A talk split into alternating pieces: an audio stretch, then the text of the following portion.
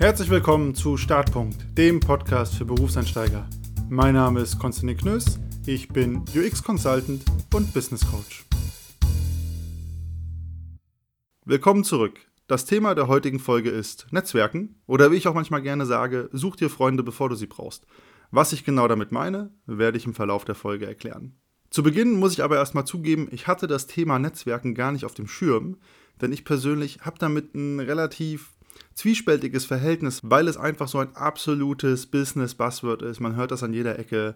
Lass mal Netzwerken. Ich war ja auf einem Networking-Event. Ich muss mich connecten und so weiter. Die Phrasen sind relativ vielfältig dazu. Allerdings hat mich der Nils darauf hingewiesen, dass es auch ein sehr wichtiges Thema ist, gerade für Leute, die neu in den Beruf einsteigen, vielleicht von der Uni kommen und lernen müssen, was bedeutet es überhaupt zu Netzwerken, sich zu verknüpfen und so weiter.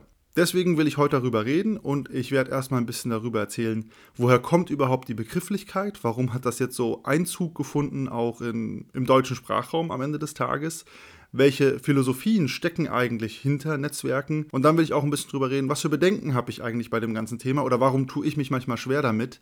Und nichtsdestotrotz will ich auch erzählen, wie man ganz konkret netzwerkt und was das bedeuten kann. Der Gedanke oder der Begriff Networking kommt ganz ursprünglich eigentlich aus dem US-amerikanischen Raum. Und das hat einen relativ einfachen Hintergrund. In den USA gibt es die Hire- und Fire-Mentalität, das heißt, man kann schnell angestellt werden, man kann aber auch genauso schnell gekündigt werden. Und in den USA nach einer Kündigung sitzt man ja eigentlich mit relativ kurzer Vorlaufzeit, manchmal wenige Wochen, sofort auf der Straße, bekommt kein Geld, bekommt keine sozialen Versicherungsleistungen wie in Deutschland. Das heißt, es ist ein unheimlich hoher Handlungsdruck da, sehr, sehr zeitnah von einem Job in den nächsten zu wechseln und was Neues zu finden. Und damit das schnell funktionieren kann, braucht man ein gutes Netzwerk, in dem man gut vernetzt ist, damit man sofort eine Anlaufstelle hat, wo man rumfragen kann und was Neues finden kann. Und daher kommt eigentlich dieser ganze Networking-Gedanke. Also, dass man einfach schnell und agil zwischen den Jobs wechseln kann. Auch aus der Notwendigkeit heraus, dass es halt sehr unangenehm ist, in den USA arbeitslos zu sein. Und das ist der eigentliche Ursprung dieses, dieses Networking-Gedankens oder Begriffs, das heißt nicht, dass die Leute in Deutschland sich vorher noch nie vernetzt haben oder in Netzwerken unterwegs waren, aber diese explizite Verwendung von einem Begriff wie Netzwerken oder Networking, die kommt erst daher. In Deutschland war es lange Zeit ein bisschen anders. Das heißt, zum einen, es gab viele lineare Karrieren, darüber habe ich ja in Folge 8 auch geredet. Das heißt, ich mache ähm, eine Ausbildung, ein Studium, mache dann einen Job und vielleicht bleibe ich dann sehr, sehr lange beim selben Arbeitgeber, vielleicht sogar bis zur Rente. Darüber hinaus haben wir in Deutschland sehr arbeitnehmerfreundliche Gesetze. Das bedeutet, es ist sehr schwer, jemanden zu kündigen. Das heißt auch, ich habe Zeit, mir einen neuen Job zu suchen. Ich kann mich auf soziale Versicherungsleistungen zurückberufen, also wenn man in Deutschland gekündigt wird. Dann bekommt man natürlich auch Leistungen vom Staat. Das heißt, ich habe wirklich Zeit, mir was Neues zu suchen. Ich habe nicht so einen großen Handlungsdruck. Und von daher war das Thema Networking meiner Meinung nach in Deutschland lange Zeit nicht so in der breiten Masse verstreut. Das heißt nicht, dass es niemals jemand gemacht hat, aber dass es wirklich so breit im Mainstream verankert ist, das ist meiner Meinung nach erst in den letzten Jahren, Jahrzehnten gekommen. Und das hat meiner Meinung nach mehrere Gründe. Und der Hauptgrund ist, wir haben einen Wandel im Arbeitsmarkt. Viele Leute bekommen befristete Verträge. Es gibt häufiger mal Insolvenzen oder Mergers, was dazu führt, dass man von heute auf morgen dann doch nicht mehr denselben Job hat oder gar keinen Job mehr hat. Es gibt Startups, wo man immer wieder gucken muss, hey, wer kann uns hier weiterhelfen, wer kann uns aushelfen, wo sind Investoren? Und wie gesagt, es gibt nicht mehr so diese linearen Karrieren. Das heißt, alles ist ein bisschen dynamischer, flexibler geworden. Und umso wichtiger ist es natürlich, ein gutes Netzwerk zu haben, um gegebenenfalls zum Beispiel von einem Karrierepfad auf einen ganz anderen zu wechseln, zwischen Unternehmen zu wechseln und so weiter. Und das sind meiner Meinung nach die Gründe, warum Netzwerken oder Networking im deutschen Sprachraum mittlerweile auch so verankert ist und auch vielfach ausgelebt wird. Jetzt habe ich viel über Netzwerken, Networking geredet, habe erzählt, wo das eigentlich herkommt. Aber was ist denn eigentlich überhaupt dieses Netzwerk oder Networking, von dem alle reden? Eigentlich ist es ziemlich einfach. Im Grunde genommen geht es darum, sich ein soziales Netzwerk aufzubauen, in dem man sich gegenseitig unterstützt auf das man zugreifen kann und das halt besonders im beruflichen Kontext zum Einsatz kommt. Allerdings, deine Freunde und deine Familie sind natürlich auch ein soziales Netzwerk, aber vielleicht eher ein soziales, privates Netzwerk, wenn man das so trennen möchte. Das geht natürlich nicht immer. Es gibt durchaus Überschneidungen zwischen deinem beruflichen Netzwerk und deinem privaten Netzwerk. Und in der Psychologie gilt auch ein starkes privates Netzwerk als ein Resilienzfaktor bei psychischen Erkrankungen. Was bedeutet das? Das bedeutet, dass Leute, die viele Freunde haben, die eine gesunde Familienstruktur haben, die viele Kontakte haben, ein geringeres Risiko haben, an psychischen Störungen zu erkranken.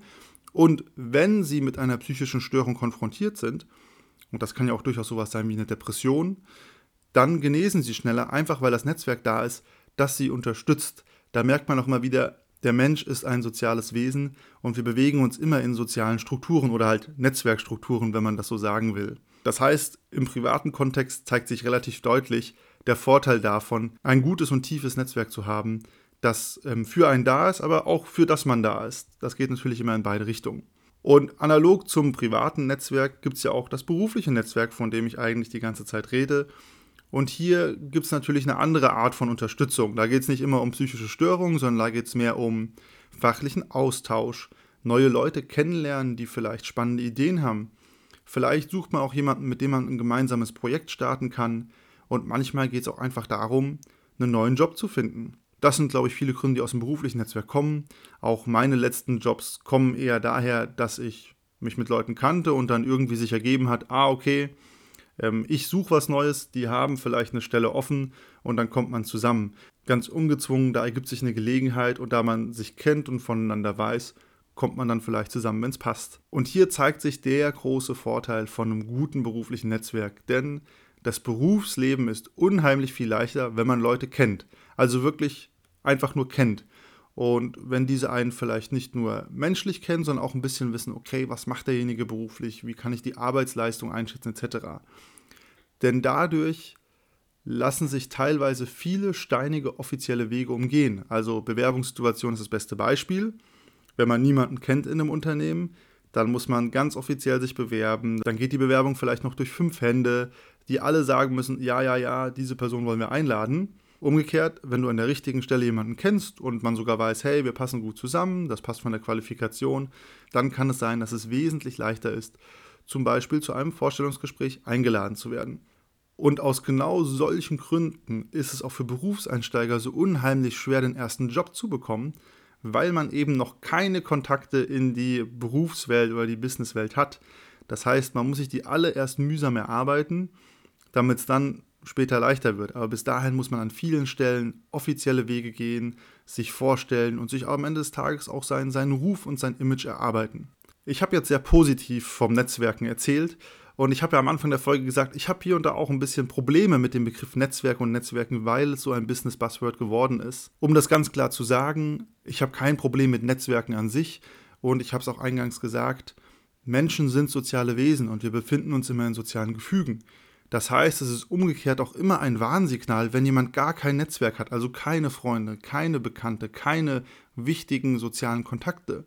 Denn das bedeutet im Umkehrschluss, dass man isoliert und alleine ist. Und ich kenne wenige Menschen, eigentlich gar keine, wenn ich so drüber nachdenke, die freiwillig sich in die Isolation begeben wollen würden. Das heißt also, Netzwerke, soziale Netzwerke, berufliche Netzwerke haben ihre Berechtigung und können was ganz Natürliches und Positives sein, indem wir uns bewegen. Nichtsdestotrotz habe ich mit dem Begriff Networking, Netzwerken auch immer ein Problem, gerade im beruflichen Kontext. Das liegt für mich daran, dass meiner Meinung nach so eine Wandlung stattgefunden hat. Und zwar weg vom Begriff Netzwerk, also diesem positiven sozialen Geflecht, Gefüge, in dem wir sind, das wachsen kann, das entsteht, hin zum Begriff Netzwerken, also diesem super aktiven, ich muss mir jetzt ein Netzwerk aufbauen. Und das treibt meiner Meinung nach viele Blüten, gerade in der Businesswelt. Zum einen kann es bedeuten, dass man Menschen nur noch als Ressourcen sieht. Also ich scanne direkt mal ab, bringt mir die Person in Zukunft was oder nicht. Und dann nehme ich sie in mein Netzwerk auf oder halt auch nicht. Das heißt also, eigentlich geht es immer nur so darum, okay, welchen Nutzen bringt mir jetzt diese Person, die mir gegenübersteht, oder kann die mir vielleicht in fünf Jahren einen Job besorgen oder sowas ähnliches. Und es ist dann auch nie ein schönes Gefühl, wenn du halt die Nummer 1001 im Netzwerk einer anderen Person bist, damit diese dich bei Bedarf abrufen kann, wie so ein Dienstleister. Und das ist, glaube ich, die große Gefahr, die dafür für mich mit einhergeht. Dieses Menschen nur noch als Ressourcen sehen und nur noch abscannen nach dem potenziellen Nutzen, den sie für einen haben. Das ist ein Beziehungsverständnis, das ich absolut nicht teile. Und dementsprechend tue ich mich mit dem Begriff Netzwerken sehr schwer, auch weil es meiner Meinung nach ein sehr technokratisches Beziehungsverständnis ist. Also es ist immer so, ich netzwerke, ich ver vernetze mich, wir connecten uns. Das sind für mich alles so technische Wörter für soziale Beziehungen. Und das widerstrebt mir von dem Standpunkt aus, dass ich sage, soziale Beziehungen dürfen auch natürlich wachsen, müssen nicht immer diesen An-Ausschalter haben, der ein bisschen impliziert wird durch diese Begriffe wie wir connecten uns, wir netzwerken miteinander und so weiter. Und es kann auch echt anstrengend sein, wenn man dann mal mit so Power-Netzwerkern in Kontakt kommt, die eigentlich jeden, der bei drei nicht auf den Bäumen ist, in ihr Netzwerk aufnehmen, indem sie halt deine Handynummer hinzufügen, dir ihren E-Mail-Newsletter schicken oder dich auf LinkedIn connecten und dann hörst du niemals mal wieder was von ihnen oder halt nur, wenn sie mal eben was von dir brauchen. Das ist meiner Meinung nach kein schöner Begriff und kein schönes Verständnis von einem Netzwerk, weder sozial noch beruflich. Jenseits von diesem Schreckensbild der Leute, die dich quasi nur als Ressource in ihr Netzwerk aufnehmen wollen, gibt es meiner Meinung nach durchaus Wege, ein gesundes berufliches Netzwerk aufzubauen ganz ohne pushy zu sein und jeden Menschen zu einer Ressource zu degradieren. Dazu habe ich vier Punkte. Das ist, um es mal wieder zu sagen, mein ganz persönliches Verständnis vom Netzwerken. Da gibt es ganz, ganz andere Ansätze, die auch durchaus ihre Berechtigung haben, die ich allerdings nicht teile und dementsprechend hier auch gar nicht vorstellen kann, weil ich so gar nicht agiere in meinem Berufsleben. Und zwar steht meiner Meinung nach für ein gesundes Netzwerken am Anfang immer die Entscheidung, Will man Leute überhaupt kennenlernen und wenn ja, auf welchem Level? Also suchst du reihenweise lose Kontakte und Bekannte oder suchst du sowas wie gute Freunde? Suchst du einen Austausch auf beruflicher Ebene, auf privater Ebene etc. Es gibt ja sehr viele Spielarten von Beziehungen, aber man sollte sich überhaupt die Frage stellen, will ich gerade neue Leute in meinem Leben kennenlernen oder bin ich eigentlich zufrieden mit den 20 Leuten, die ich als Kontakt habe und alle anderen ziehen an mir vorbei. Und da gibt es durchaus sehr, sehr unterschiedliche Einstellungen. Es gibt Leute, die haben 300 Personen in ihrem Telefonbuch und kennen die alle irgendwie und stehen da alle in irgendeiner Form in Kontakt mit. Es gibt andere Leute, die halten das wesentlich kleiner und kompakter und lassen dann wenig neue Leute in ihr Netzwerk rein. Und das sind beides legitime Wege zu gehen, aber es ist eine persönliche Entscheidung. Wie will man da eigentlich rangehen oder leben? Will man neue Leute kennenlernen und wenn ja, welche Tiefe sollen die Beziehungen haben? Der zweite Punkt für Netzwerken ist, man kann Netzwerke natürlich wachsen lassen. Und zwar, du lernst doch an jeder Stelle in deinem Leben ständig neue Leute kennen. Und es ist, wie schon eingangs gesagt, deine Entscheidung, ob du diese Leute besser kennenlernen willst oder auch nicht. Jeder Job bringt zum Beispiel neue Menschen in dein Leben. Jeder Sportverein, jede Familienfeier, jeder Geburtstag, ständig lernst du neue Leute kennen. Ob du jetzt Interesse hast, mit denen länger in Kontakt zu sein oder nicht und ob das auf einer beruflichen oder sozialen Ebene sein soll, das ist deine Entscheidung und das kannst du in jeder Situation, in jedem Gespräch von vorne entscheiden. Aber meiner Meinung nach wächst dadurch ganz natürlich ein Netzwerk einfach dadurch, dass du in Kontakt mit Menschen bist und dann auch entscheiden kannst, hey, das ist jemand, den finde ich cool, mit dem würde ich gerne in Kontakt bleiben. Oder das ist jemand, mit dem habe ich mich gut über den Job unterhalten. Vielleicht nehme ich mal seine Handynummer mit auf, wenn ich mal eine Frage habe zu diesem oder jenem Thema. Also da kann ein Netzwerk ganz natürlich entstehen, und zwar auf der Basis dessen, dass man Leute kennenlernt, die man irgendwie sympathisch findet oder interessant findet und nicht aufgrund der Basis, dass man sich denkt, ach, der wird mir jetzt direkt was nutzen.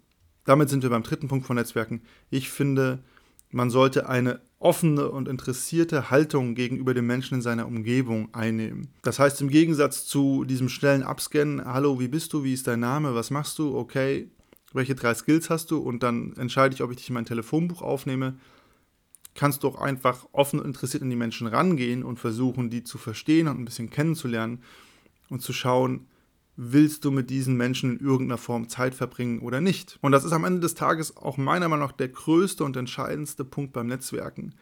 Äh, der führte in meiner Liste. Authentisch sein. Und das ist ja auch was, was ich hier in diesem Podcast immer wieder sage. Sei ehrlich zu dir selber und sei ehrlich zu anderen. Nämlich, du solltest dir immer beim Netzwerken, beim Leute kennenlernen, die Frage stellen, hast du wirklich Lust auf diese Person oder nicht? Das heißt auch, Machst du gerade nur Smalltalk mit dieser Person, weil du denkst, sie wird dir eines Tages was bringen? Oder redest du mit diesem Menschen, weil du es wirklich interessant findest, sympathisch findest, wie er rüberkommt?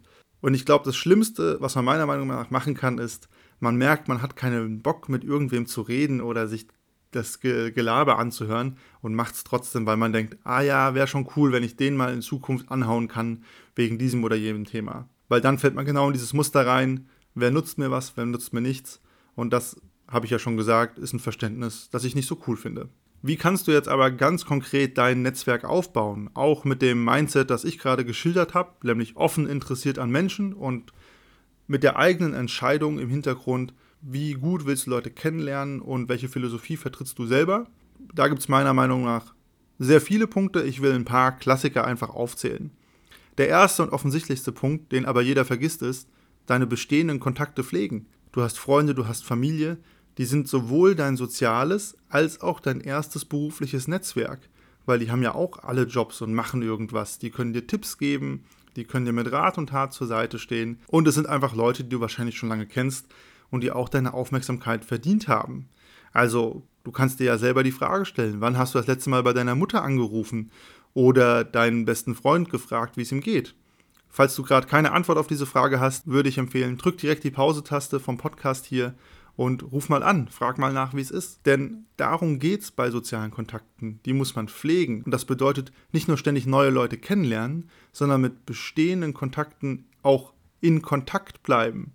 Und das macht man, indem man sich mal zum Geburtstag meldet, mal einfach anruft und fragt, wie es geht oder eine nette Nachricht schreibt. Der zweite Punkt zum Netzwerken im beruflichen Kontext ist ganz klar sichtbar sein. Das bedeutet, auf den wichtigen Business-Plattformen sollte man sichtbar sein. LinkedIn, Xing etc. Da gibt es auch reihenweise Fachgruppen, da kann man reinschreiben, da kann man fachlich sich austauschen, diskutieren. Und daraus können sich auch immer wieder spannende Kontakte ergeben. Zudem, wenn du mit Leuten redest und sie vielleicht im Nachgang nach dir suchen, können sie sich auf diesen Netzwerken finden. Absolut einfache Sache zu machen. Ein dritter Punkt, den ich mal gehört habe, den ich aber selber auch nicht immer mache, ist niemals alleine Mittagessen. Bedeutet, wann immer du Mittagessen gehst, geh mit einem Kollegen, mit einem Freund, mit einem Bekannten Mittagessen und dann kann man sich ein bisschen austauschen, unterhalten, jenseits vom reinen Alltagsgeschäft. Ich persönlich gehe auch manchmal gerne alleine Mittagessen, um meine Ruhe zu haben, aber wenn man Leute kennenlernen will und gerade wenn du in einem Konzern angefangen hast zu arbeiten, dann ist das einer der besten Tipps, niemals alleine Mittagessen, sondern immer mit jemandem mitgehen. Einfach auch, um sich kennenzulernen. Wenn du in einem großen Team von 100, 200 oder mehr Leuten arbeitest, kann das manchmal deine einzige Chance sein, mit Leuten in Kontakt zu kommen, mit denen du beruflich dann gar nicht so viel arbeitest, obwohl ihr im gleichen Unternehmen seid.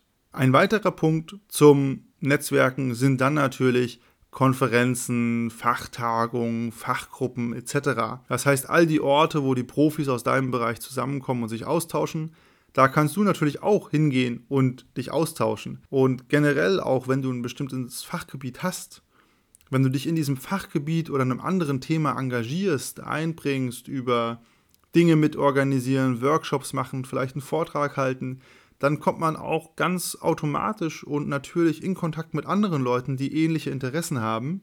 Und daraus ergibt sich dann auch meiner Meinung nach häufig ein ganz natürliches Netzwerk, wo man einfach eine Schnittmenge mit den Personen hat, die man kennenlernt. Und der letzte große Tipp, den ich zum Netzwerken habe, ist, Erzähl nicht immer nur von dir, sondern stell den anderen Leuten auch mal Fragen. Das ist was, was viele Leute häufig vergessen. Die kommen her und drücken dir eine Kassette ins Ohr über ihre Lebensgeschichte und denken, so kommt man mit Menschen in Kontakt. Und das stimmt zum gewissen Punkt sicher. Man muss von sich erzählen, damit die Leute wissen, was in einem vorgeht. Aber vor lauter von dir selber erzählen, solltest du nie vergessen, dir sitzt ein anderer Mensch gegenüber und der hat auch eine spannende Geschichte wahrscheinlich und die findest du nur heraus, wenn du ihn fragst. Gleichzeitig bedeutet Fragen stellen auch immer Interesse signalisieren und wenn du jemanden interessant findest, dann wäre das natürlich der beste Weg, Fragen zu stellen. Diese Regel gilt im Übrigen nicht nur für den Business-Kontext, sondern eigentlich auch für jeden privaten Kontext, zum Beispiel wenn du mal auf ein Date gehst. Wie steht es um dein Netzwerk, sozial und beruflich? Hast du viele Kontakte und Freunde? Seid ihr oft in Kontakt im Austausch oder meldest du dich eigentlich gar nicht und ab und an schreibt dir mal jemand und dann bist du träge dabei, dich zurückzumelden. Und wann hast du dich eigentlich das letzte Mal bei deinem besten Freund oder Freundin gemeldet? Ich freue mich wie immer über Feedback zu dieser Folge und ich habe das Feedback bekommen. Ich brauche eine E-Mail-Adresse. Das habe ich gemacht. Deswegen schickt mir gerne Fragen, Kommentare, Ideen für neue Folgen an start.podcast.gmail.com. Die Adresse steht auch in der Beschreibung von dieser Folge drin. Und ansonsten könnt ihr mir natürlich weiterhin gerne auf LinkedIn schreiben oder eine 5-Sterne-Bewertung bei iTunes hinterlassen. Da freue ich mich natürlich auch immer drüber. Und in diesem Sinne, bis zum nächsten Mal.